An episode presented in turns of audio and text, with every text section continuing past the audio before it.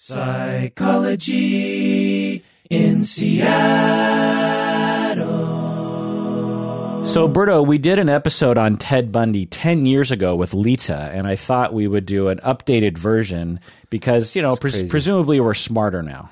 I can't believe it's been 10 years. Like, that still feels like, yeah, a couple of years ago we did Ted Bundy. Yeah. What do you say? Let's talk about the psychology of Ted Bundy. Yeah. Excited. This is this is the Psychology in Seattle podcast. I'm your host, Dr. Kirk Honda. I'm a therapist and a professor. My name is Humberto Castañeda, and I'm a professional man at arms. So um, the thing that I want to say up front is that we decided to do this because people have been asking us to do this because there's a new Ted Bundy documentary Right. on Netflix in which they take these interviews with him, these recordings, and they play a lot of that while they're telling the story of Ted Bundy's life. Right. And they also show a ton of footage Right. from news reports, from trials, from stock footage of the time and the place. Yeah. Like, Like, like I kept thinking while I watched it, I kept thinking, man, I've forgotten so much stuff. But then I remembered, well, a lot of what I knew was from reading books. right. And from a couple of uh, what do you call uh, uh, when you redo the biopics or whatever they're called, you know, where they were n- not documentaries, they were reenactments. Right. Yeah, So the footage, they have so much of it that we've never seen before, or at least it was Yeah. hard to get access to, like actual footage of the building in which Ted Bundy jumped out of when Right. he when he escaped. Like I remember hearing that described to me, but when you see it, you get a much clearer picture of Yeah. what actually happened and really just how ridiculous the whole thing was that he was able to escape, you know. they were so like naive, so innocent. Yeah. yeah, So the other thing here is that there's a ton of footage. Like the first half or so, it really focuses on Seattle and Issaquah. yeah, And I grew up in Issaquah. Right. And you you actually used to have a house not far from Lake Sammamish, right. Eastgate, which is where the his first killings uh, happened, super creepy. and or at least two of his early victims anyway.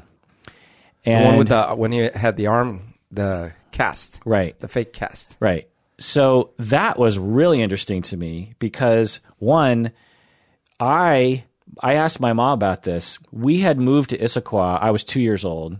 Oh, you were two when okay. Two when I moved to Issaquah, yeah, from Kent, and we now it's called Sammamish, but back then it was called Issaquah because it was King County, close enough to Issaquah. Anyway, the point is, is that I asked my mom, might we have been at Lake Sammamish the day those two women were killed by Yeah. Ted Bundy? And my mom was like, it's possible because we pretty much only went to two parks growing up. We went to Pine Lake Park, which is on the plateau, and then Lake Sammamish Park. Wow, So it's and it was a sunny day. total, total crowded. Right. It, it, we went there often, so it's entirely possible that my mom, who could have been a victim, I guess, is- Right. is, one way to look at it, because it's not like Ted Bundy would have targeted me. You know what I mean? As a three-year-old, but Right. it's possible that my family, my mom and us kids, uh, because my dad might have been at work or something, might have been there the day that Ted Bundy killed those people, and then the locations at UW. So when I went to the University of Washington, Mm-hmm. I lived in that neighborhood, The same neighborhood. He yeah. where he lived, and he also killed people, Jeez, and it was just like a block away. And so creepy. and I remember hearing about that. Like I remember w- walking to school and people saying like, you know, Ted Bundy. Actually, when I was in college, Ted Bundy wasn't a household name. It was at least to our generation. I remember hearing in college they would be like, "Did you know there was a serial killer that used to kill people and one of their victims was found like right over there?" Mm. And and then it wasn't until years later that it was like, oh ted bundy you know? Like i feel like the internet really helps us to know these things in a way that i didn't really know when i was younger. For some reason, first of all, Ted Bundy was well known in Colombia for some reason. really Yeah, so much so that when I when I started watching uh, Married with Children, oh I got I got really confused at first because I was I heard it was like the character was Al Bundy, and I'm like, wait a minute, like they're making a show about the serial killer. Like, you know, I was super confused. And Right. So that tells you that Ted Bundy wasn't a household name because they wouldn't have they would have na- named him Al Bundy. Right. They would have named him something else. Right. Because that would be too confusing. The wrong, yeah, the wrong connection. And then also I, in high school, I was really into it, and I read a couple of the, like the one from the woman, and like I read two books about him. Right. In the seven in the eighties and nineties, Ted Bundy was something that only like super fans knew about. Yeah. People who read biographies and this kind of thing. And I just want to point that out for future generations to know that according to me anyway, culturally speaking, our fascination with serial killers has increased over Sure. the over the years. Sure. Which I don't know what that means. Well, what do you think that means? Well, I mean, there, there's it. It's an archetype of this sort of thing that we are not accustomed to in daily life, which is the totally animalistic uh, killer who, uh, and you know, in the way it's portrayed, as we've talked about before, it's it's sort of like super intelligent, very devious, very careful planning, the ultimate anti-hero. And then if you add into into the Ted Bundy mythos, like oh, and he's charming and good looking and all these things, I think it, it becomes really uh, an intriguing proposition for many people. Okay. Like Grand Theft Auto. Why is Grand Theft Auto? Why is The Sopranos? Why is you know a lot of these shows are Breaking Bad, right? Like all these bad people are the heroes. And this is like the ultimate bad person. Probably why Dracula is fascinating. I mean, Dracula is, if nothing else, a serial killer, right? It's, it's kind of crazy. Yeah, I've I've never really identified with that. Like I remember there was a shift Yeah. in I don't know the last 10 or 20 years when I started realizing that fans like me were more fascinated with the villains than they were with the heroes. Yeah. I've always been in, like I'm a Luke Skywalker. When I was a kid, I was a Luke Skywalker. Right, right, right. As I grew up, I became more of a Han Solo guy. Sure. But But, even Han Solo is not a bad guy. Right, but I would never be like a Darth Vader guy. Right. Like some people are Darth Vader people. Like the Rilo people, yeah, Reylo. Reylo, whatever. Get So- out of here. So yeah, I asked my mom if she what she remembered, and she said that it was terrifying. Because imagine, imagine Ted Bundy's on the loose In that community. in your town and at at the park that you go to all the time, Right. And you're a young woman, like And my- you have friends that are young women. yeah, and you don't have cell phones, you don't have Oh. self defense, you don't have security cameras. It's just like he could be anywhere. Yikes. And get this. So Ted Bundy at Lake Sammamish Park, and that's all in the documentary, the way he would abduct people, he actually introduced himself as Ted, which is mm-hmm. just like, what? But, and he would lure women back to his tan V-dub bug. Right. So I this, help. I have my arms hurt. Can you? right. And so the description went out right after that mm-hmm. because people saw this guy Right. blah blah blah. And so this, you know, and, in all the newspapers, the man looks like this, and they had a composite sketch, and then they had this picture of a V-dub bug, a tan V-dub bug. Well, our neighbors who lived right next door Oh my gosh. had a tan V-dub bug. Oh my gosh. Which must have been a common car back then. common, I but mean, not V-dub bugs. Anyway. not super common. But Okay. yeah, bugs back then were pretty common. But you know, and our family had just moved into that town, and, and so they didn't really know the neighbors that well. Oh, creepy. Please tell me his name wasn't Ted. It- uh, I don't know his Theodore. name. Uh, his last name was Baker, but Okay. so Starts with a B. yeah. So my mom was really concerned that the neighbor was Ted Bundy. Oh no, she really was. Yeah, she was. Oh wow. I mean, I, I could totally understand it. I mean, how would you Sure. know? No, you if- wouldn't. if he wasn't. Right. Like you just there'd be no way to know. Right. And the composite picture It looked like a man. yeah, it looks like okay, a white guy. Yeah. you know what I mean. So it it was uh, very terrifying at the time, and when I watched this documentary on Netflix for the first time, I felt like personally connected to the story because it was it's almost like maybe the most famous thing of it that ever happened in Issaquah, Washington. Sure. I mean, can you think of anything else that's hmm. more famous than That one party we had there. yeah. All right. So before going forward, I just want to say as a caveat to all you m- mainly YouTube people, this is not an episode in which we are doing a document of the facts. This is two random guys. One person is a layperson who is what is what do you do again? You know. Yeah, What do you mean? I'm a professional man at arms. that's right. And I am a therapist. I am not a Ted Bundy scholar. I did a little bit of in research on this, and so I'm going to get some minor details wrong. The purpose of this episode is to uh, try to educate people about psychopathy, about sadism. It's not about to educate you about the details of Ted Bundy's life. Totally. Uh, so if you're a stickler for details, go away.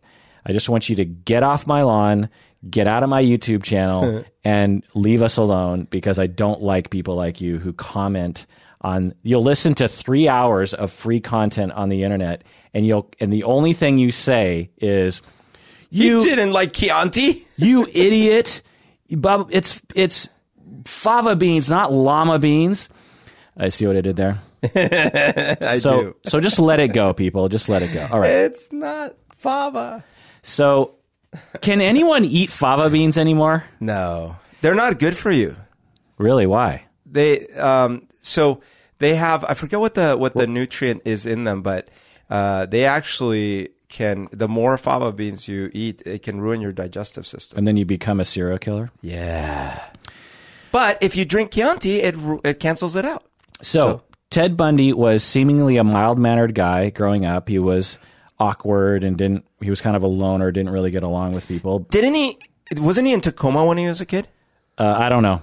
I thought he, he grew up in Tacoma. Yes. So, well, he was born somewhere else. Yeah, And then, but I feel like they had a Moved. house in Tacoma. yeah, I believe that's where he grew up. So that's another, you right, know, and I lived in Tacoma. right. Maybe I'm Humberto Bundy. That'd be a weird twist. um, and then you kill me, and you're like, yes, Yes, it worked. it all came together.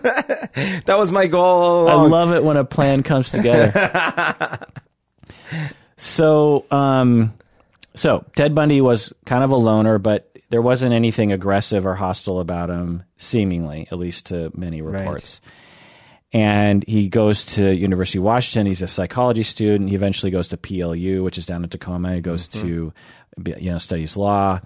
Um, he's the kind of young man that girls would want to bring home to their parents. Yeah, the next door neighbor. Right. Because at the time, we're talking 1970, and if you look at pictures of him and compare it to other men his age of the time, he was pretty clean cut. Pretty clean cut. Right. So think of like, you know, the boy next door, Yeah. Uh, good old American kid. And when he's not making the crazy eyes, he looks normal. Yeah. uh, so from the span of 1974 to 1978, he killed 30 plus young women, yeah. which is a lot of people to kill for a serial killer. Yep. Because usually serial killers, it's like 12, 15 or something. Like, how many people did the Green River killer Well, a lot, but but I mean, over more, way more years. You know what I mean? Like, Right. The other thing about Ted Bundy is these weren't like I climbed on a tower and I shot people, which of course is horrific enough. These were like, you know, stalked them, raped them, mutilated them, did a whole bunch of stuff, then took their bodies and buried like ela- elaborate killings. right. Like that's a lot of. oh That's another detail from the documentary that I got was where he buried a lot of the bodies, which is just right across town Yeah. from my house. Isn't it? Wasn't it like Snake Mountain or something? Or, uh, uh, Taylor Mountain, I believe. Taylor Mount- yeah. So it's it's um it's just it's it's uh what would it be south of of I ninety, um south of downtown. Can you imagine someone is jogging and just they discover all your bodies? Yeah. That's crazy. So he started killing around the age of 28, and he killed in the Northwest California and Florida. He would often rape them before and after death. He escaped from prison twice. He defended himself in court. He one of the interesting things about the documentary is you learn just how I don't know how difficult it is to convict someone of something that you know that they did. I guess. right. Uh, we I think we're all finding that out lately too. Yeah. Uh, go ahead. I was just gonna say, uh, just a comment on the because you said he he raped them before and after. I think you know this is why I, I could never be a serial killer is because I I can't wait to say where thi- where this goes. you know I I am such a hypochondriac. I don't like germs. Oh you know? my god, I mean like that. that was worse than I thought you were going to say. that would be terrible. oh my god, I just don't know how they can sit there and be like okay with the rotting flesh. That's the one thing about being a serial killer, a sexual sadist, necrophiliac that bothers you. Well, I mean, I'm saying that's the deal breaker. So if you had like like alcohol rub, uh, you know, disinfectant, that would be okay. Well, I don't know. We'd have to, it's a case by case basis. Oh my god! Not saying you know it's an all or nothing. Uh, tweet Berto at Psycho Berto. Psycho Berto. Whoops, maybe I need to change my uh, my handle. So he defended. He defends himself stupidly. He's convicted. He gets a death sentence. He loved to talk to the press a lot during the uh, hearings and afterwards. He was eventually executed many years later, in 1989, uh, which is the year that is so fine because I graduated from high school that year. Uh, lots of books, lots of commentary on his life, lots of fascination, particularly in recent years, according to my estimation. Lots of speculation, which we will add to today. And um, yeah, so I recommend. Do you recommend the Netflix Oh. I would. I I- thought it was very well done, very informative. And so, if you're at all fascinated about these topics, yes, absolutely. And it's also, even if you're not super fascinated with Ted Bundy, it's also just interesting to learn about the law system, totally. and the court system, Yeah. and just how far we've come. You know, they show these. This that's the other thing. They show footage of like inside police stations and Yeah. stuff, and you know, all they there's just like a guy at a desk Yep. with a Rolodex and like a couple files and maybe a phone. Right. And they're just like, well, he's out of my jurisdiction, so Yeah. what am I going to do? And like this crazy notion of all you have to do is move to a different state, and they have no idea about anything. Which is what he did. You're a ghost, right. He would go to another state and do the exact same Right. thing. And they're like, I wonder. And no, actually, they're not even, I wonder. But if they had wondered and someone would have been like, I wonder if this happened elsewhere, there would have been like no easy way to find out. They would have had to pick up the phone and call every freaking place they could think of. and they'd have to talk to the actual detective who happened to remember. Yeah. it would have been impossible. And I think there was even a scene like that in the documentary where one of the detectives in Seattle or something, you know, saw a news clipping or someone sent that said, you know, does this sound Yeah, like yeah yeah, right. Yeah, Yeah. there was because that's the other thing. We think, you know, oh well, but didn't you watch it on the news? Well, where? Like the news in Seattle? Because I mean, that news doesn't get replayed everywhere. You don't get to see it on your webpage in the morning. Like, where did you see the news? Right. The interesting thing that I don't know if it's even a thing is that I wonder if serial killing is in the in our society on the decline based on the uh, issue that if you really want to go out with a bang, people do these mass killings like in a spree. And with all the cameras and everything and the uh-huh. ability for law enforcement to track your cell phone down, Sure. your credit cards, you know, every ATM, every restaurant, many businesses on the outside, my house. Yeah. There's cameras, HD cameras pointed, recording all the time. Yep. Yep. And I just wonder if, because I was just thinking while I was watching the documentary about Ted Bundy, is one person with a cell phone could have completely ended. Oh, right. You know what I mean? Yeah. No, there were in his case especially. There were so many because he wasn't being careful after a while. Right. Do you know what I mean? Well, he wasn't careful in the beginning, as far as Right, right. But I'm saying, like, yeah, yeah, absolutely. But I'm saying, like, before he got like caught at at first, like he was, you know, it, it would he would plan the murder a little bit. He'd he'd have like the tools in his trunk and stuff. But then after a while, he's just like running through the city and like, oh, I'm just gonna run into that house and do something. Like, Right. It's like, come on. and DNA, obviously. Totally. So, I mean, have you heard about any statistics about serial killing? yeah, I mean, Is I, it is it on the decline?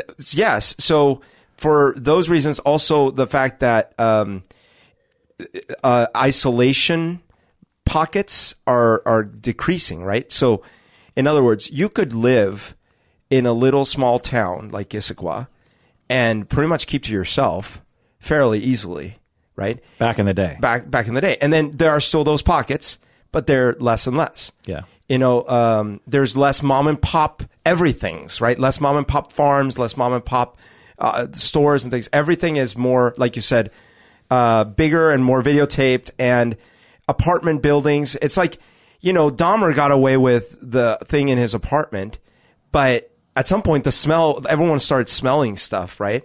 But they didn't do anything. They didn't do anything. That's true. But I think, yeah, I think there's also a little bit of, um, you know, how much do people uh, get into other people's businesses? Right. And I feel like that's increased too because of this culture of like, I'm going to pull out my cell phone and I'm going to post this I don't know. somewhere. I think that's a interesting idea. It could be true, but at the same time, you have people like Harvey Weinstein in the era of cell phones and the internet, uh, just easily abusing dozens of women, and it takes a critical mass and a lot of journalists to actually get together Yeah. and you know circumvent uh, security and the ability to tweet. You know, I think that's our narrative. It's like, well, anyone can just complain at any time. I think most people are still able to do horrible things. and and I guarantee you there are still well I'm, we all we know there are still uh, mass murders out there that uh, first of all in other countries let alone right but like even in this country if you happen to have a place that is fairly isolated if if you happen to you know live or or transit in an area that's not as technologically rich uh, you could still get away with literally murder right. you know, pick off off the highway, take them to your. Ri- ri- In fact, in the pa- past few years, there's been a few of those like the dudes that had people in prison for many years in their house. You know, how many of those exist currently? It's kind of creepy, yeah. very creepy. All right. So, Berto, why did uh, Ted Bundy do these things? What is it about his psychology that resulted in the, this very aberrant behavior? I mean, you know, I don't know, but it, it, it- he did seem to have some patterns that were that you could see evidence for in all these new in the in the videos of him and in the interviews and all these things, and some of it which he himself confessed to, if we were to believe his confessions, uh, things like he had an, a, an incredible aggrandized sense of self, like to- totally narcissistic sense of himself. And he spoke of himself in those court proceedings. Like uh, he, he was the most important thing in that courtroom and in general. Um, he also was very impulsive, it seems like very, very impulsive, which saved him in a couple occasions because he was able to escape how many people would actually go through with an idea to escape out of a jail, you know, and, and he just kind of did it. Um, so impulsivity, narcissism, and, uh, and then the other stuff is it seems like he really enjoyed when others suffered, you know? Right. Now he claims it was all because he got into pornography, but I, I don't buy his self analysis on that. Um, I I think so. You know, it, he seems like he he was probably literally not empathetic. He didn't really feel others' pains very much. Or, Yeah, but why? who knows? Yeah. well, let's take a break and we get back. I will provide my four hypotheses or four factors that I think played a role. What do you say, Berto? Let's do it.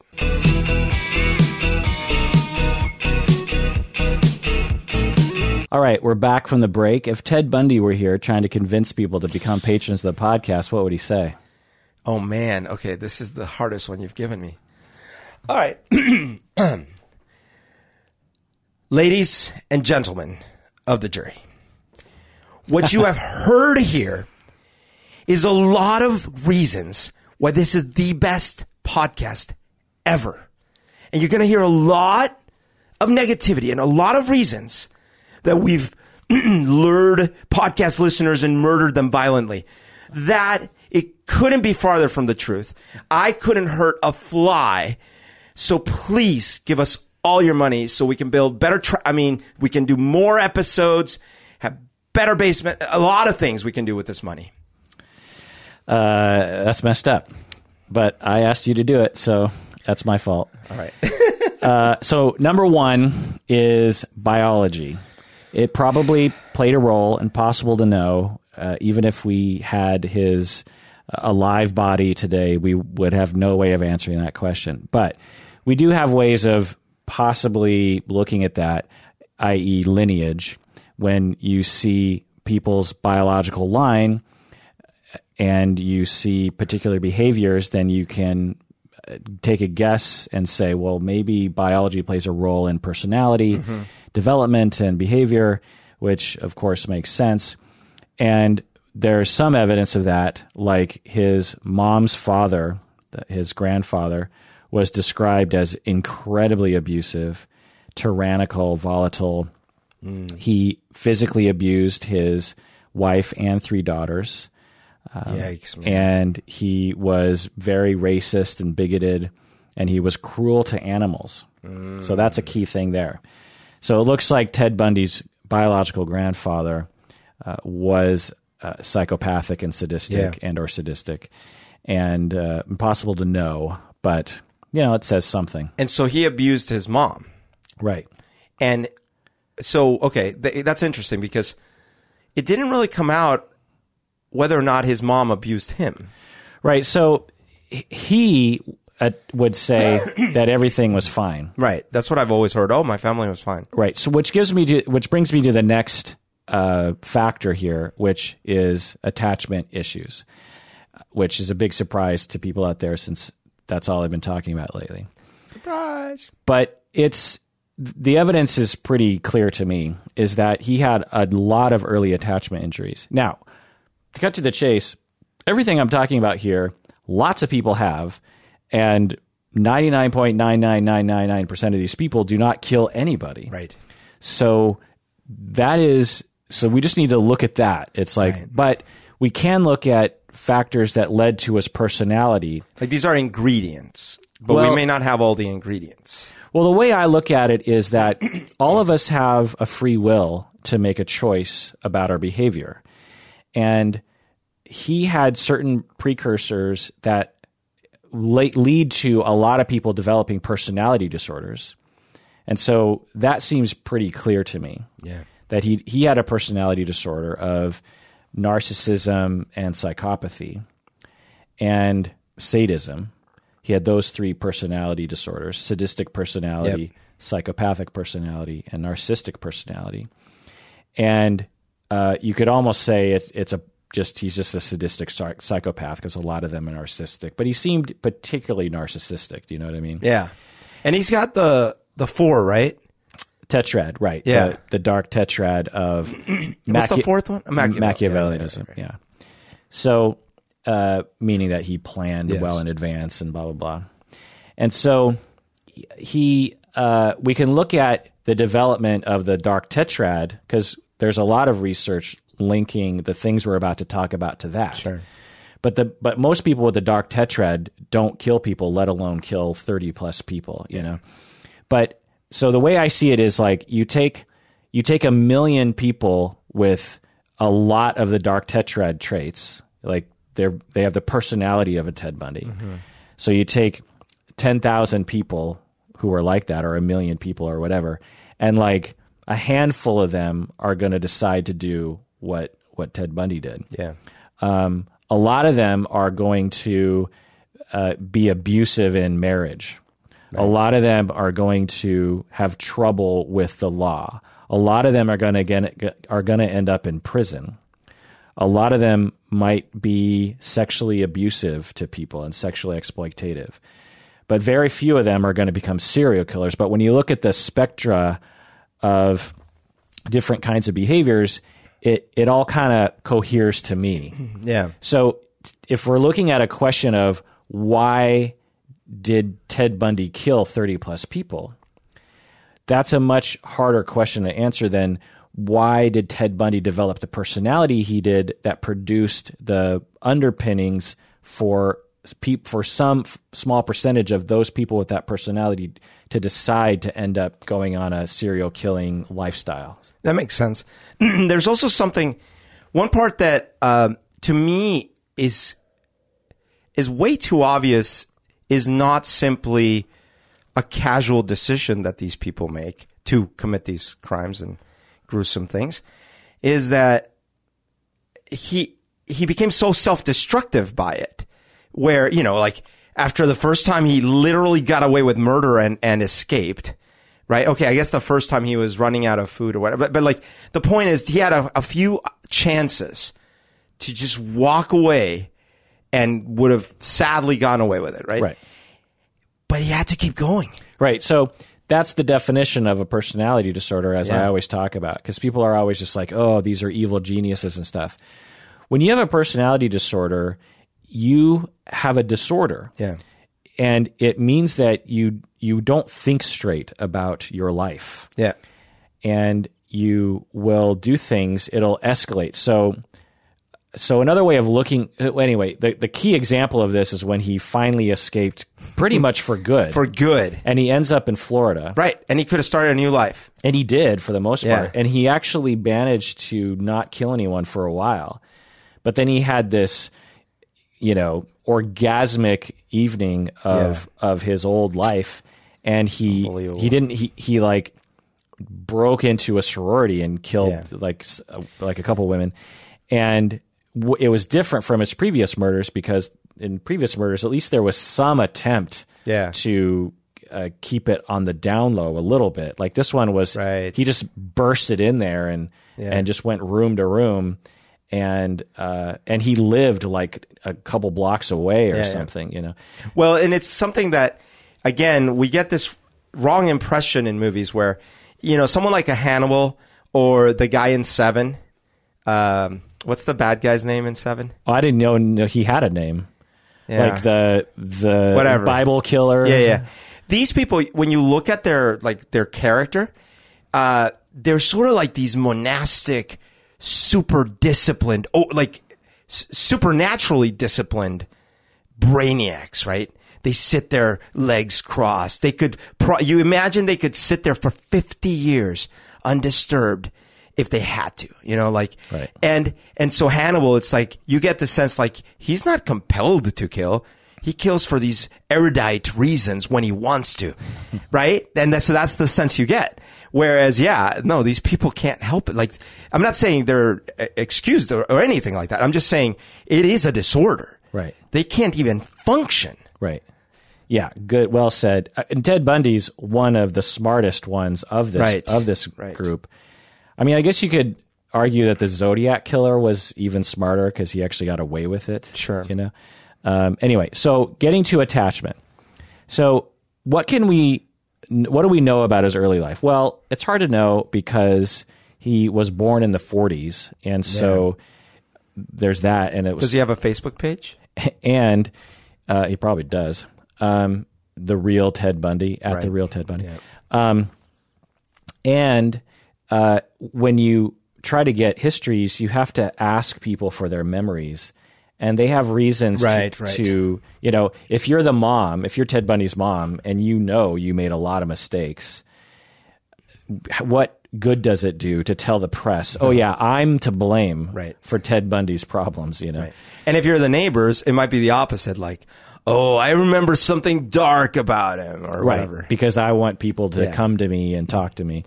So it's hard to know, but what we do know is there are some facts that are not disputed by anybody, which is his mom was uh, she got pregnant when she was pretty young, and it was out of wedlock, and she actually uh, and the And that was Ted. Like that was the Yeah. pregnancy for. Okay. yeah, and she actually wa- went to one of those homes for the uh, pregnant unwed mothers. So it's an institution. So there, there was a number of reasons for this, uh, but mainly it was for shame. It was like wow. you would go away for six months while you were showing.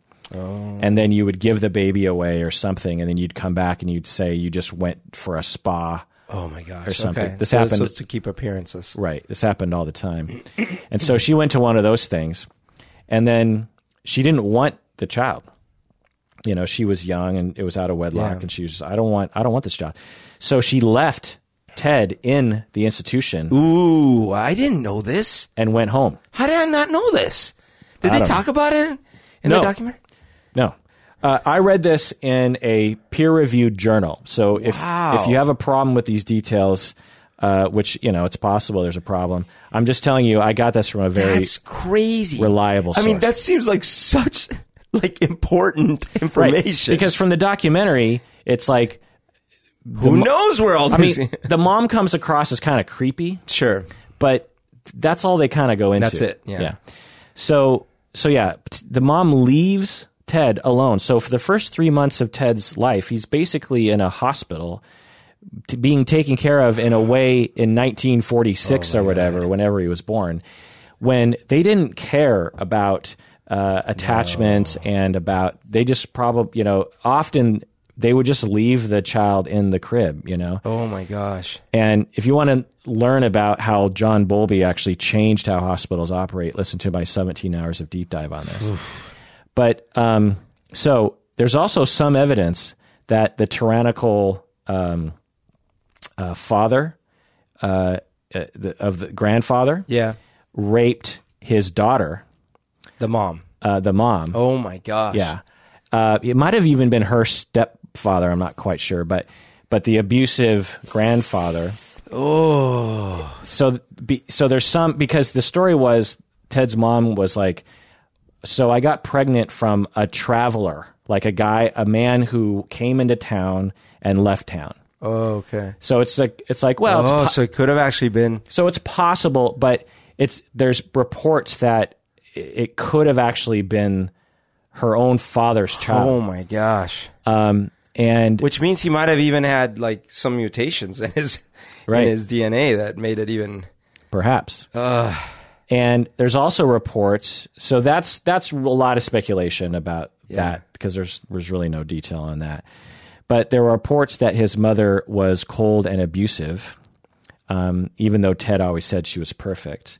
But you got to figure if you have a tyrannical father as a woman, and you are a young mother who didn't want your child to begin with, Right.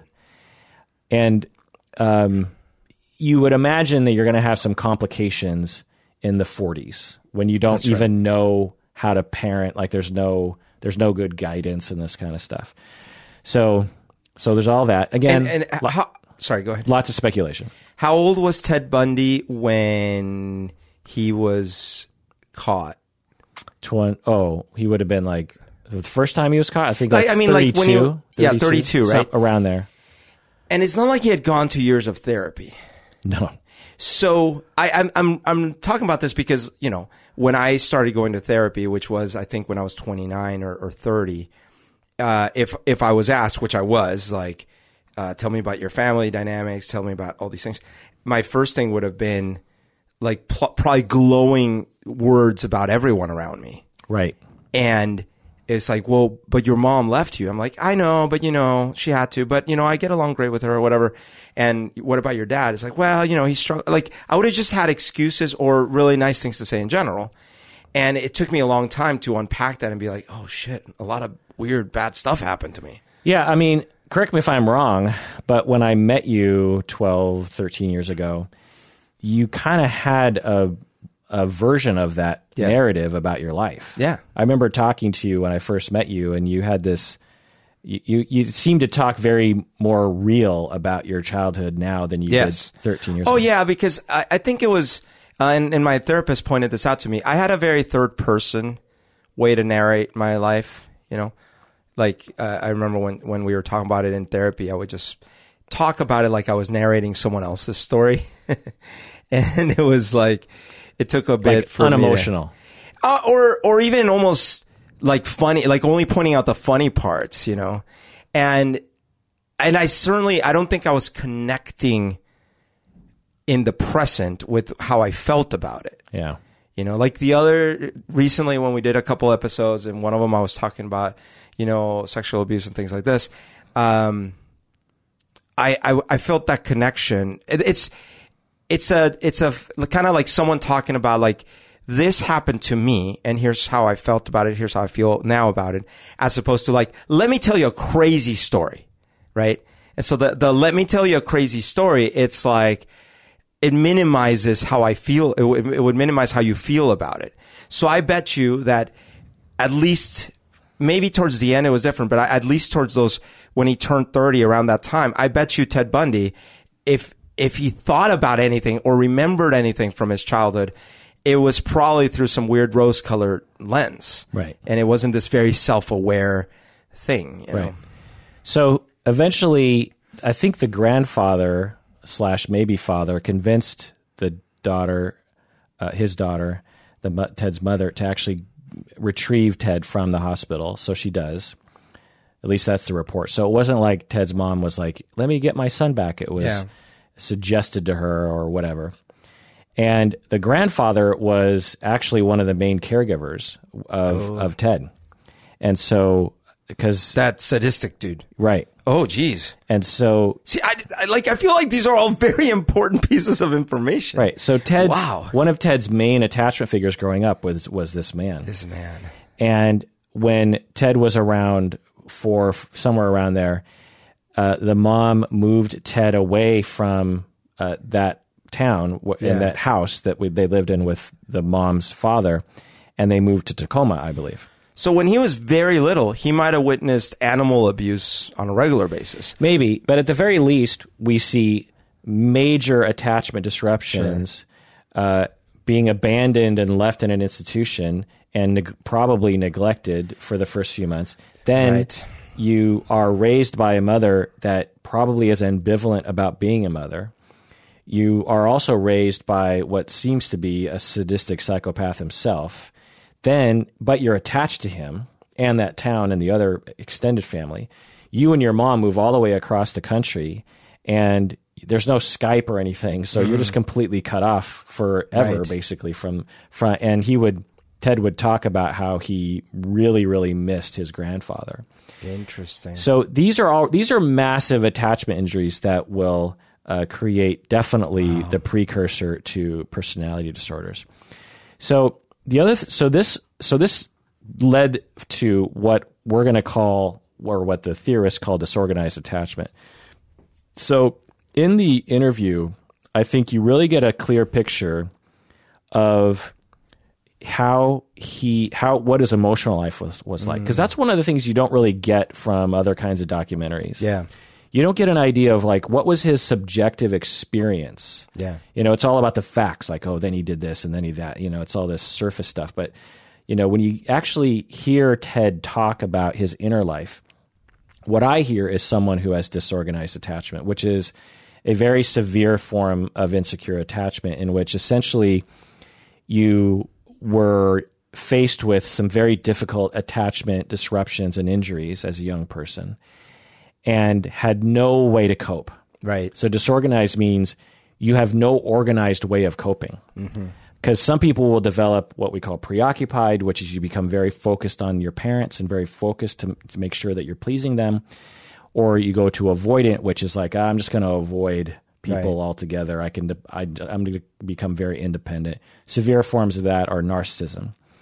But when you are so mistreated and maybe you have the biology as such, you actually never land on it, but on a consistent way to cope. And so there's there's really no solace hmm. to the ongoing pain.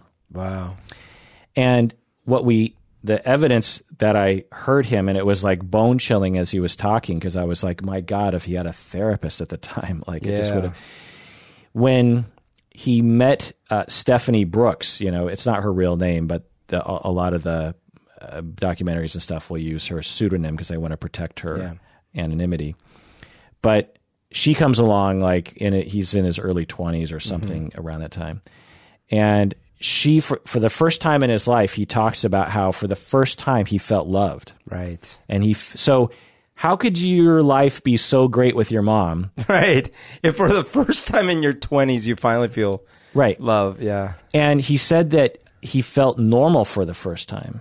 Like he felt he felt Wow. actually like because she came from a good family. He Yeah. talks about that. So right, so that's completely inconsistent. Right. Which makes a lot of sense when you kind of look at all the circumstantial evidence. That's and that's an interesting thing because, for example, I, again, I'll, I'll use my my own experience because that's mostly what I know in my life. um, even though I had, uh, you know, some somewhat difficult childhood and, and th- struggles and things like that, uh, certainly when I was say in my early twenties, I was, you know, when when I would date or would, when I would have friends, like I could certainly recognize uh, things that were closer or farther from me emotionally because I had reference points in my family. You know, I had had family members that had treated me with a lot of love and shown me a lot of care and compassion and all these things. So if you don't have those things and all of a sudden you're 20 and you're noticing like, oh, is this what normal human beings are supposed to be like? Man, I can't, I can't even imagine. And intoxicating because you are getting for the first time a closeness and a love and a security Yeah. physically, emotionally, time wise, eye contact, attention, admiration. Right. You are getting all of that in this humongous deluge for the first time in your life. And he talks about how it was really overwhelming to him. Yeah. Uh, and, but then after a while, she breaks up with him. Right. and he talks about and this is the kicker because it's not uncommon for people to be like oh i was so in love. But here's the kicker. We all know what it's like to get dumped and to feel horrible. Sure. like that's just it's a normal feeling. A common feeling. Right. for him though he talks about in the documentary and this is this is the thing that that I when I heard it I was like ding ding ding ding ding you know. There it is. He talks about he doesn't really remember that period of time Wow. now this is a smart guy right, Right. you know he he he was very articulate in these interviews Yeah. he's very precise in his language and he could remember things very well Yeah. So he's not going to randomly have right lapses like that. and that. he's narcissistic, so he tends to remember things about himself pretty well. And he talks about how after getting dumped, he what he felt. He said like everything fell apart for him. He didn't know. Huh. He, he felt empty. He didn't know what to do. He kind of doesn't remember that time. This is dissociation Yeah. uh, in the psychoanalytic sense, not in the DSM sense. And he's in such utter despair and pain because he had opened his- himself up kind of for the first time since he was a young child that it's very, very upsetting to him and very, very um, unnerving. So, and and no way to cope. And uh, because he doesn't trust other people based on his attachment, disorganized attachment, he doesn't reach out to anyone to talk to them. Right. He doesn't, uh, you know, confide in his friends. He doesn't go to a therapist. Right. He doesn't call his mom. He doesn't do anything. He just sits there in this pain and despair without any trust in other human beings. Because that's another thing that disorganized attachment will look like when people are young, and there were uh, accounts of this, is that he was awkward and he didn't really, he was a loner. When you're disorganized attachment, you don't trust other people. So at, you're, at 10 years old, you're Sure. just, you're just like, well, why would I go be a friend with someone? They're just going to hurt me. Yeah. Yeah. Um, that's not my conscious thought, but you know that's a guiding principle. Yeah. So I might as well just play by myself. Like it's better safe than sorry. Also, I've I'm so I have such low self esteem right beneath this grandiose narcissism that I believe I don't really have anything to offer. Right. So why would they like Why me? Why would they even like me? Right. Yeah. So so he has this deep experience and he's completely alone. He's in utter despair and his his very thin veil of narcissism is challenged, which mo- the more severely narcissistic you are, the the thinner it is by the way.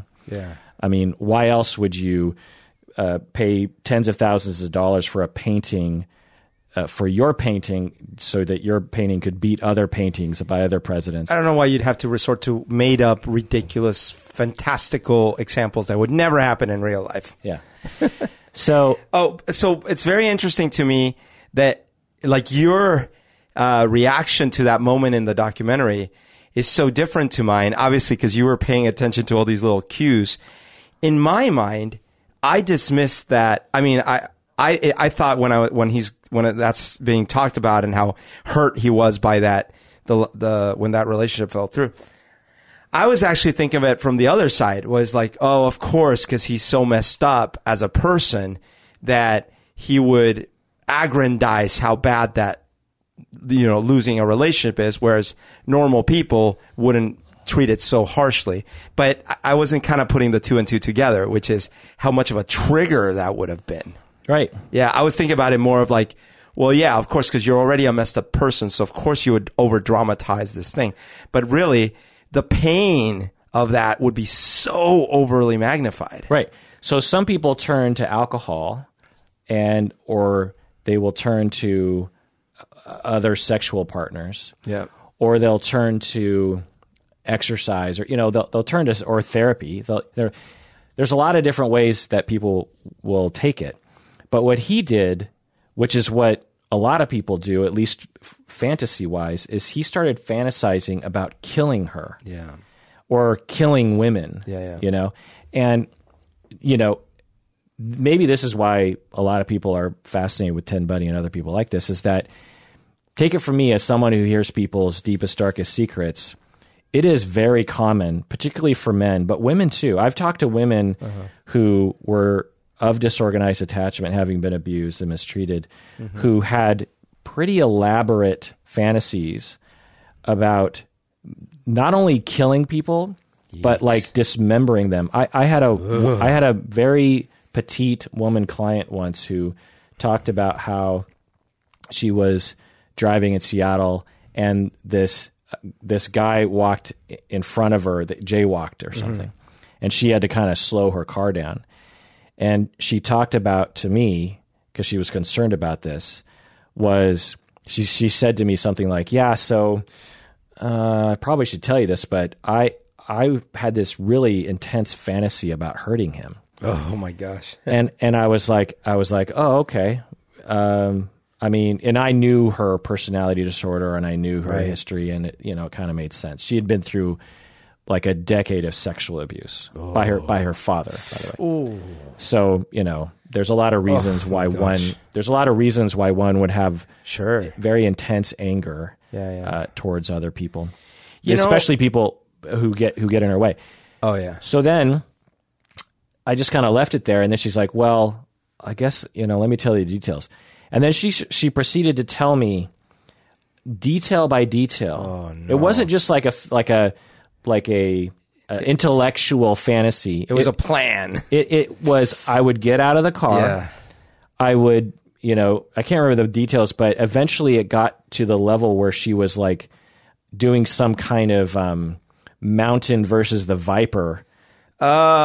Oh. You know what I mean? Where Yep. The eye gouging. yeah, some s there was some Yeah. kind of, and it wasn't it wasn't like just killing him outright. It was like Right. Mm.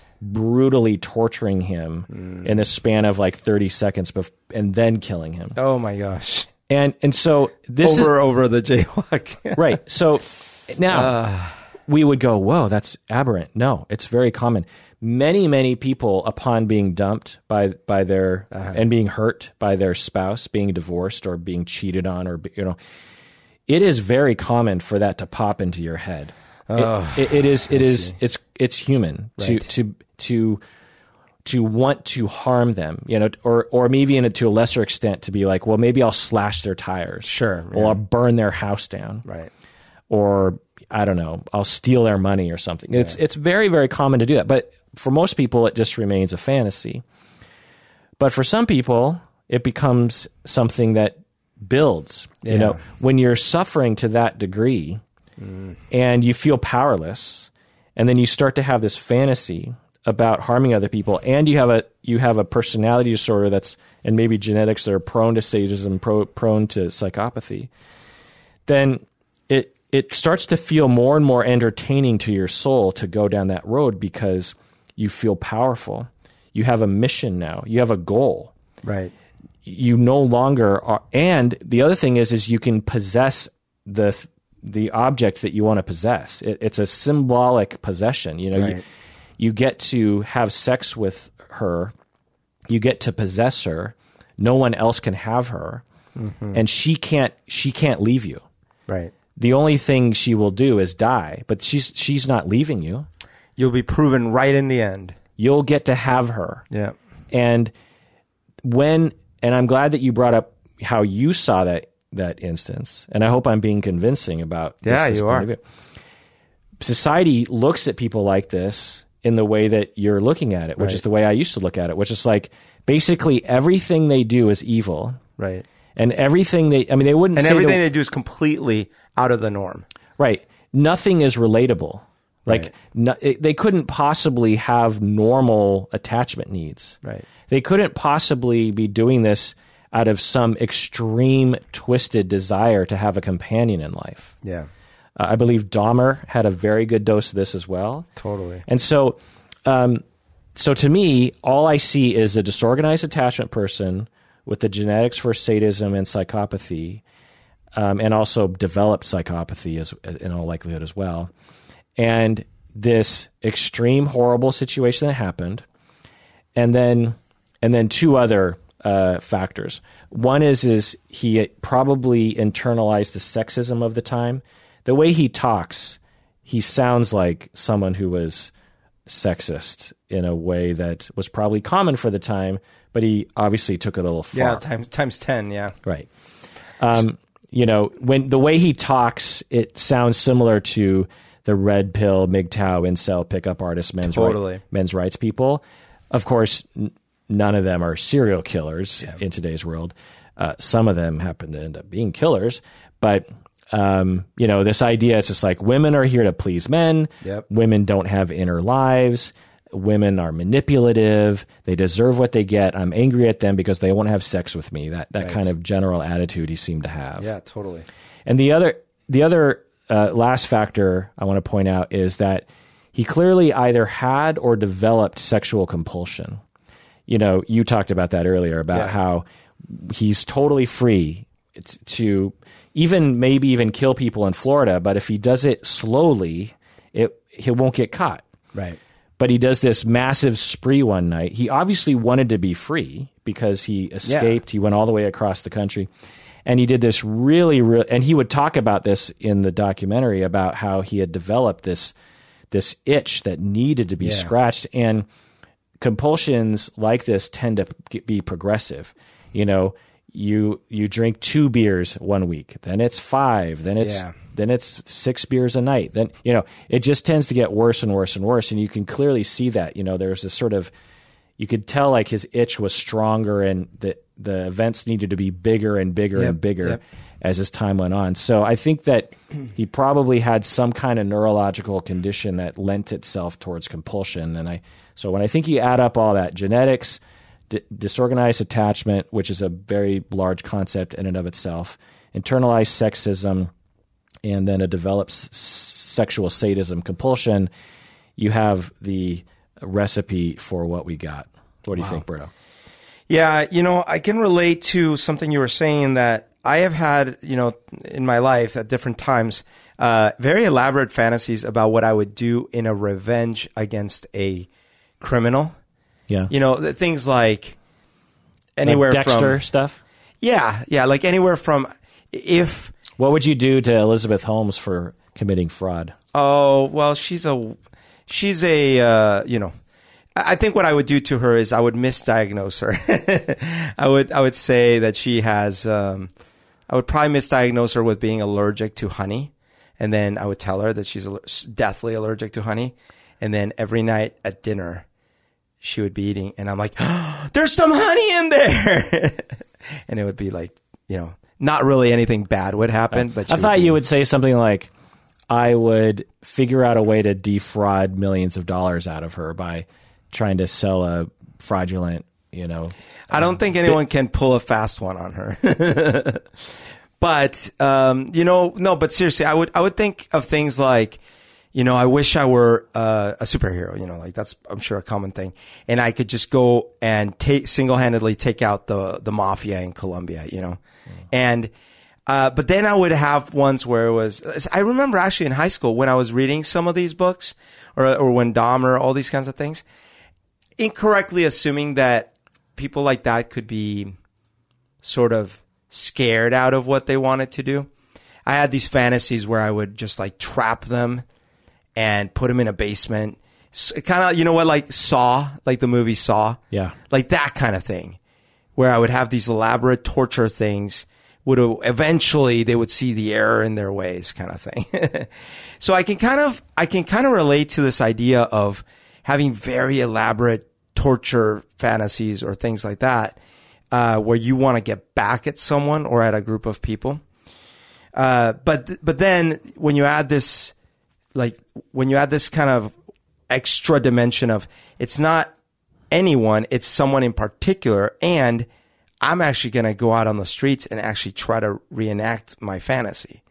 That's where it gets really dark. Yeah. And it becomes sort of a need, right? yeah, In order to incur the consequences that you know are possible to happen, yeah. you have to really need to do this sort of thing. There must be no Right. other way to get your needs met other than by doing this. Well, like we recently found out, Liam Neeson had one of these kinds of fantasies, right? Right. Right. He That's would- a good example. He would want to go out and literally murder with a blunt instrument uh, a presumably innocent person. Right. Right. But that's an example of someone who had a fantasy and decided ultimately in the end not to do anything. Yeah. Uh, okay, so let's let's look at the Hare conceptual, conceptualization of psychopath. This is the Hare conceptualization. the The diagnosis of psychopathy is uh, varied depending on who you're talking to, but let's look at the Hare conceptualization since it's the um, dominant one.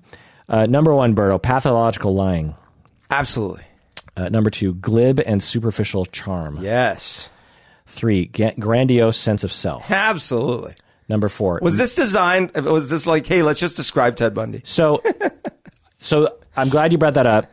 I was eventually going to say this, and I'm glad it occurred to you right away. Yeah. That you know we're often looking at people like Elizabeth Holmes or um, the guy, the the, fr- the Fyre festival Right. guy, and we're like, oh, they're a psychopath. And then we actually look at the Hare conceptualization, the 20 items, Right. and we're like, well, Yeah, we could we, we couldn't find all a lot of them. Were like, ah, we don't have evidence for that. Yeah, uh, we're like eh, maybe ten out of twenty. Yeah. You know, kind of.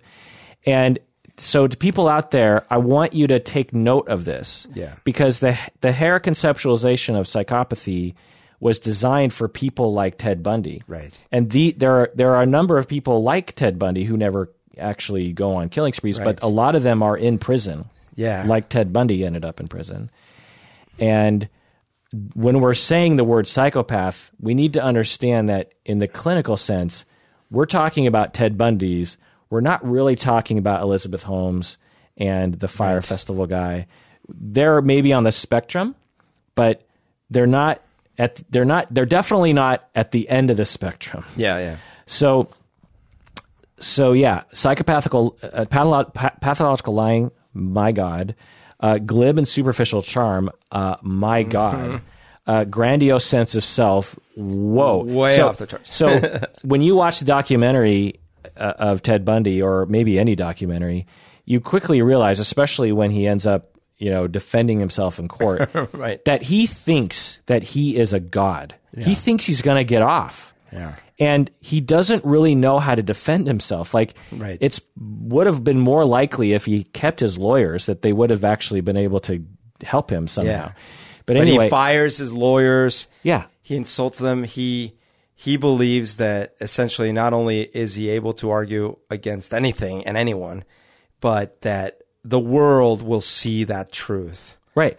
So that is narcissism in that he's shooting himself in the foot. He doesn't he doesn't just have an overblown sense of self, like he has a pathologically delusional overblown sense of self. right.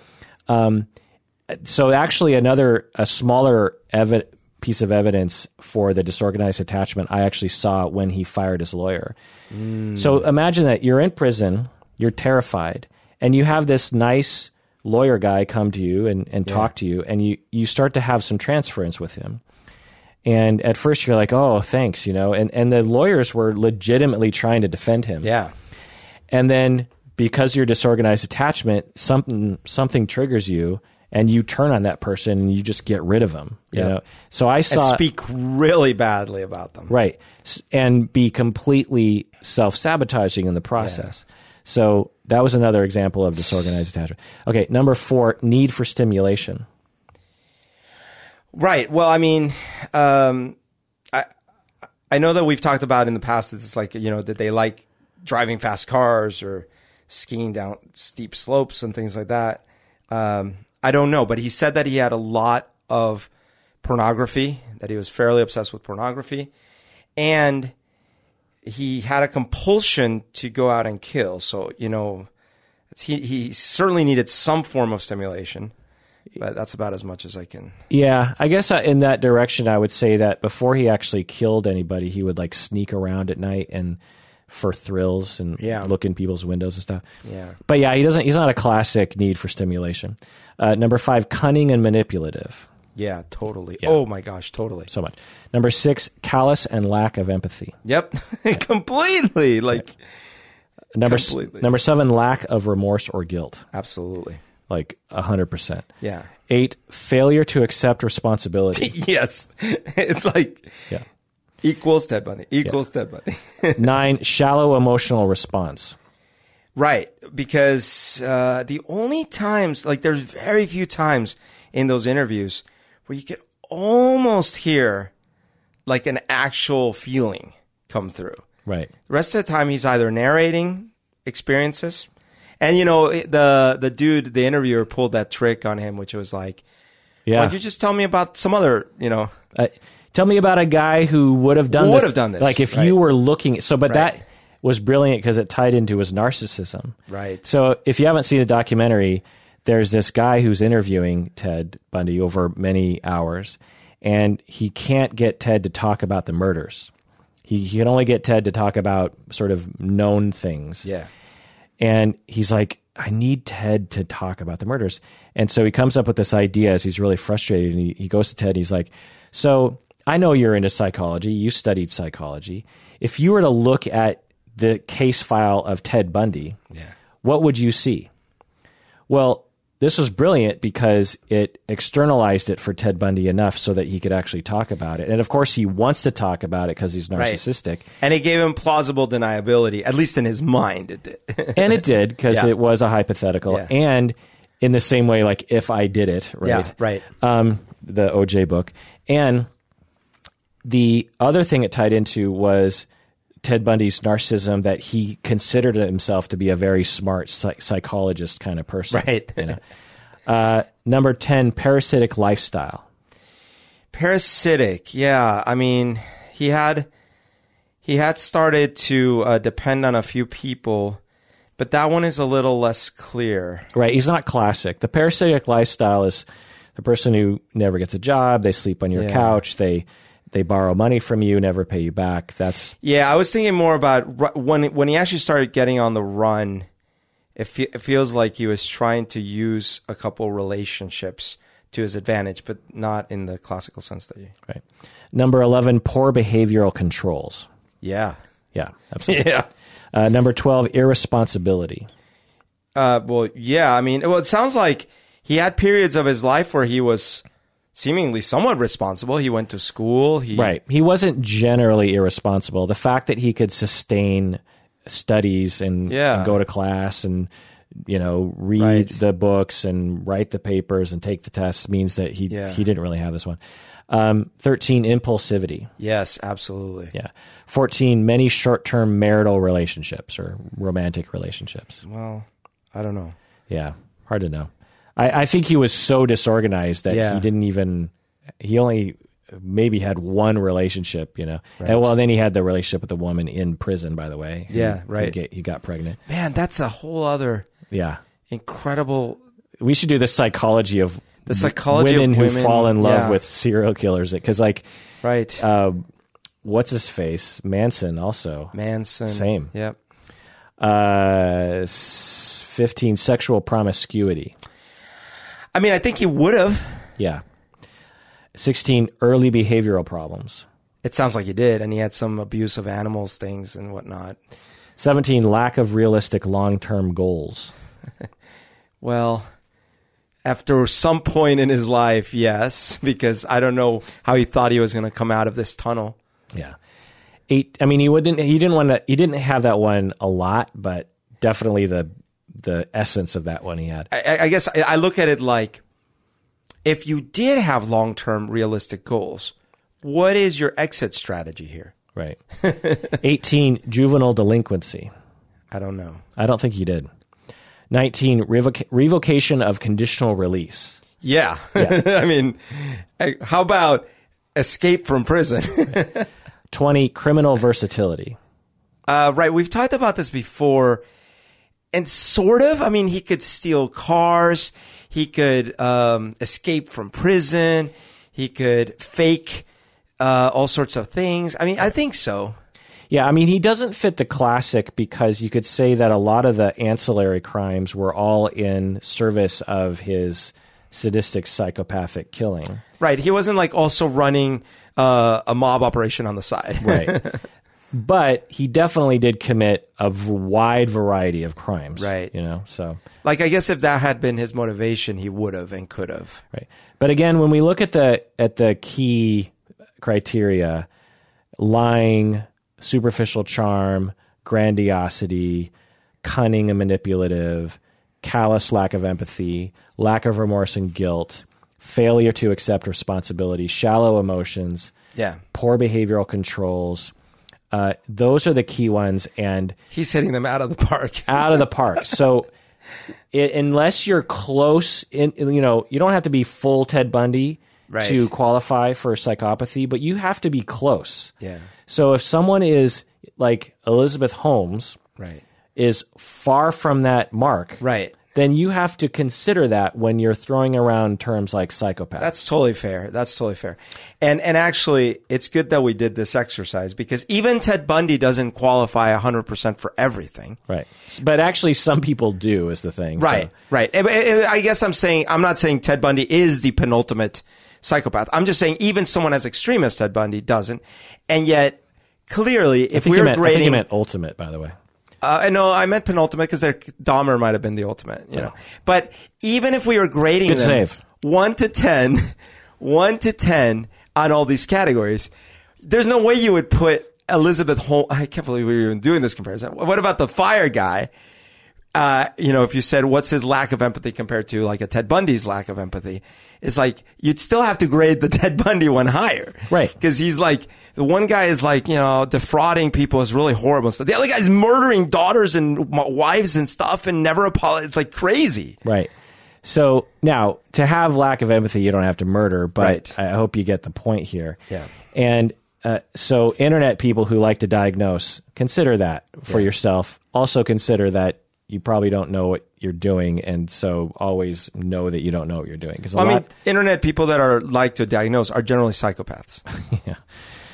So, just some final notes about the documentary. Uh, I thought it was interesting to actually hear his words. I thought that the footage was great. I thought that it's a very good depiction of how inept the police were back then. I mean, there's one police guy who was laughing about he was like responsible for some of this stuff. Yep. You could say he is somewhat liable for the murders that happened after Ted Bundy escaped Yep. to Florida, and he's just like chuckling. He's like, "Oh, what are you gonna do?" What are you gonna do? You can't watch them at all times. One of the things that bothered me about the documentary was the music was distracting and loud at times. Did, you, mm. did you notice that? I, I I know what you're talking about. I don't know. It didn't bother me as much, but I, I do see what you're saying. There were times when I couldn't hear what people were saying because the Mm, 'cause music the, the was, balance was off. was so loud. Were you listening to it on headphones? No. I was, and maybe that's a difference. Yeah. Interesting. Uh, the trial, the depicting the whole trial s- process, Yeah.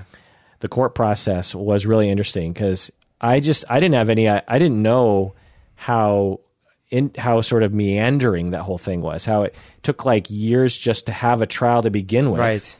And then he was on death row with a stay of execution for like nine years after that. Yeah. Yeah. I mean, to, to to learn that he died in 1989 Yep. because wasn't he finally caught in 78? Yeah. Right. It was a long time. So imagine that 78.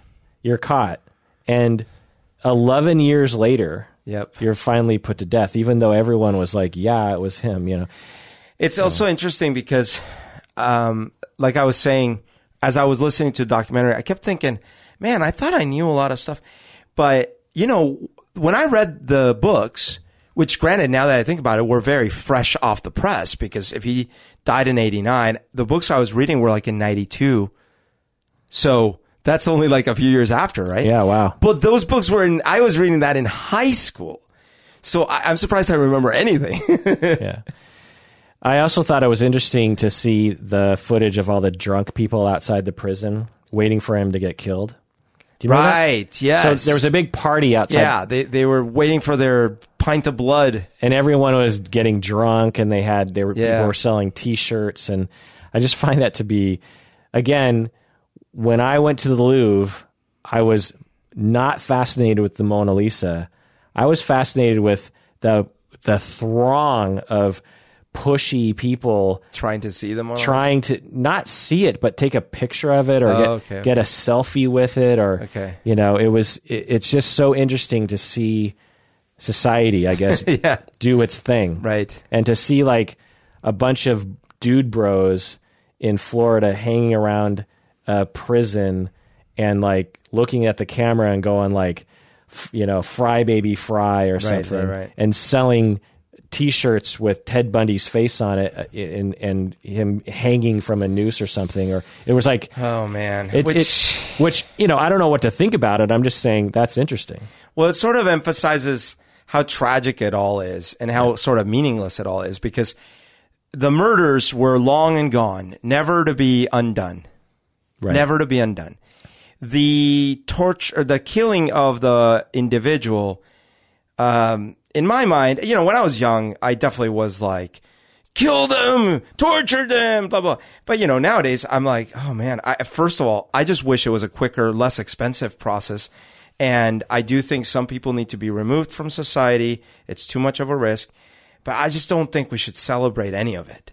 There's Yeah. nothing to celebrate. It's all a tragedy. Interesting. So the last thing, did you know what his last meal was? I forget. It, it was steak and eggs. Steak and eggs. Okay. What would be your last meal? My last meal, oh my gosh, it would be coconut rice with raisins. Uh, it's this version that my grandma makes. It's got like it's bra- the rice is browned. And well, so remember, you're in a prison, so you'd have to rely on a physical cook. So, so in my hypothesis, you know, because you could say, I want my grandma, to-" Yeah. but she's not around. she's a she's right outside waiting for the. You don't think she's going to be around for her grandson's execution? Well, I think uh, uh, another w- interesting question I have for you is say you're in prison in Uh-huh. Seattle and you either have to rely on the cook at the prison Oh God. or you you know because you can get takeout you know Yeah. you can get people Oh, you get- can? people get McDonald's sometimes In prison? For your last meal Oh, for your last meal. Okay, okay, okay, okay, okay, so something in Seattle okay, okay, okay. so takeout what All right, if I can only rely on takeout and no grandma meals, I suppose I would want it to be uh, from Assaggio. Italian meal from Assaggio. well what oh, it would definitely be like Alfredo or, no, no, no, no, no. It would be the linguini. It would be a linguini with probably some fish, some fish linguine, you know, or clams linguine, something in a rich like that. sauce in a rich sauce. rich white sauce Yeah, and bread with the garlic dip, with the garlic oil dip, okay and a, a bottle of Chianti. For me, it would probably be pork nachos from the Matador. it's a it's a fan it's sort of a Pork nachos. it's sort of a douchebag Mexican restaurant in Seattle. I don't know if it's all over the Actually, I think it might be no, there, it's more than just yeah. There's one in Tacoma. There's yeah. yeah. So, but their pork nachos are divine. Um, there's a lot of good pork nachos in Seattle. So they're not just good; they're great. Yeah. I just love nachos. Uh, I love nachos so much. One of my students got me nacho socks. Um, but I was also thinking other things because I really like to think about this. I thought a uh, an assortment of pa- Pagliacci pizza slices. Oh, nice. I actually had that yesterday. Um, another one is there's a burger place in Ballard called Giddy Up, and I, I don't know, I just really like their burger and their tater tots. Also, there's a there's a English place style downtown called Cask and Trotter, and they have a pork slider that's really really good. Well, how many dishes would you order? All these, How, how, oh, is there a limit? There must be a limit. but maybe the most appropriate is you know in Issaquah, even when Ted Bundy was killing people, uh-huh. there what there's a very old drive up diner called Triple X. Oh yeah, I know Triple X. It's actually XXX, but Yeah. people call it Triple X. And they have that gigantic burger. Yeah. And it was the kind of pull up where you drive up and there were people on roller skates. And Right. we would go there when I was young because it was one of the only places to eat Yeah, yeah. at a restaurant. And it's still there and it, it's com- under complete new ownership Yeah. that has a completely different set of menu items, by the way. Okay. But their current menu, everything's gigantic. oh, so it wasn't like that back in the day. No, back in the day, it was more like Burger Master. Okay. You know, or like Dick's or something. Yeah. Uh, which is, I guess, to people outside of the area, it'd be like McDonald's, I guess. You Yeah, know, just yeah. like, or In and Out, I suppose. But they have a thing called a chili, a chicken chili, a chicken cheese Philly. Chicken cheese Philly It's it it's a Philly sandwich, Uh-huh. but it is with chicken. it is huge. Like it's probably like 18 inches long and probably six inches wide. oh my god. yeah, I mean I'm exaggerating, but it's it's pretty good. Wow. So you would order that. That might be your. Yeah. So we need to we need to go get started committing some really bad felonies or something. What do we have to do? Like I don't want to kill anyone, but what could we do that could land us in death row? Is there any anything like is there any fraud? No, nothing could really land us in death row. I think you have to kill people. oh man. That sucks. That's a good question. Has Could we, anyone like, has anyone landed on death row that wasn't a who Oh, didn't? treason, you know. I don't think. No. Oh, You could get hanged or something. oh right. I But they probably haven't done that since the 1800s. but it's probably still in the books. so we could do that, or we could fake a murder and like fake evidence and all this kind of stuff. Yeah, and then go to death row, Yeah. and then say, "Surprise!" Surprise! and by then it's too late. so, did you know there's a Zac Efron movie coming out about Ted Bundy? yes, yes. And at first I was very skeptical. Then I saw a picture of it or a preview. I was like, whoa, Yeah. that could be So. I think. So at, at first I was like, "Ooh, that's that sounds interesting." Yeah. But then I'm like, "Well, what's the plot? It's just going to be serial killer porn." Do you know what I mean? yeah. It's No, I, I did hear this criticism. People saying, "Oh, it glorifies it. It makes it uh, Ted Bundy into this cool person." Blah blah blah blah blah.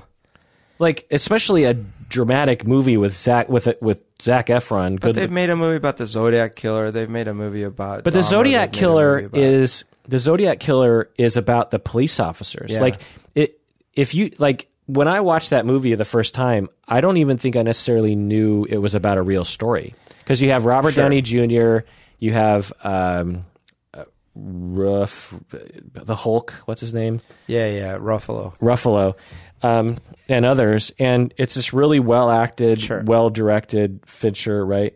Um, A movie, but a movie that is just about Ted Bundy, like the movie about Jeffrey Dahmer's high school life. Yeah. There's no killing in that, and it's a it's about this friendship between Dahmer and this other guy. I, I I wonder what this movie is going to be about that won't just be like straight up recreation of the horrific actions Mm-hmm. That's a good point. that he did. Like, where's the drama? Unless you have like maybe it. I don't know. I'm just well, trying but to. if people don't know the story, you know, but m- maybe they'll make it about some police officers or something. they've made movies about Pablo Escobar. They've made movies about a lot of bad. but again, people. the Narcos, the one I know of, the TV show, yeah, it's about Pablo Escobar, but it's also about the poverty in Bogota. It's also about the low level drug dealers, and and it's also Right. about the the DEA agents. It's also about the politics. It's you know, it's about a lot of things. I'm just trying to figure out what else you would Well, include. maybe they could make it about the how the cop work back then was not, you know, like the movie, the show Mindhunters, right? Like, right. So you're right. I mean, I, I hear who- what you're saying. Who's the who would be this the the linchpin of the of the uh, you know law enforcement because they were all so inept Yeah. that they were only a part of that situation for a very short amount of time. Yeah. I mean, I guess if the biopic didn't do his whole life, maybe maybe if you just did it about um, when he was captured in Colorado, and then he Right. and he and he escapes. Maybe that's the end of the movie. Like he like I could see that being worthy of making a movie and spending millions of dollars on it. You know, I mean, you know, there's many people that would hold that George Bush is at least indirectly responsible for hundreds of thousands of deaths. They've made movies about him but it's not like and Dick Cheney. but it's not like haha watch George Bush kill people. Well, we don't know what this movie's going to be. Right. So I, I, I guess I'm condemning something. I don't But know. but but I've heard the criticism and I hear it.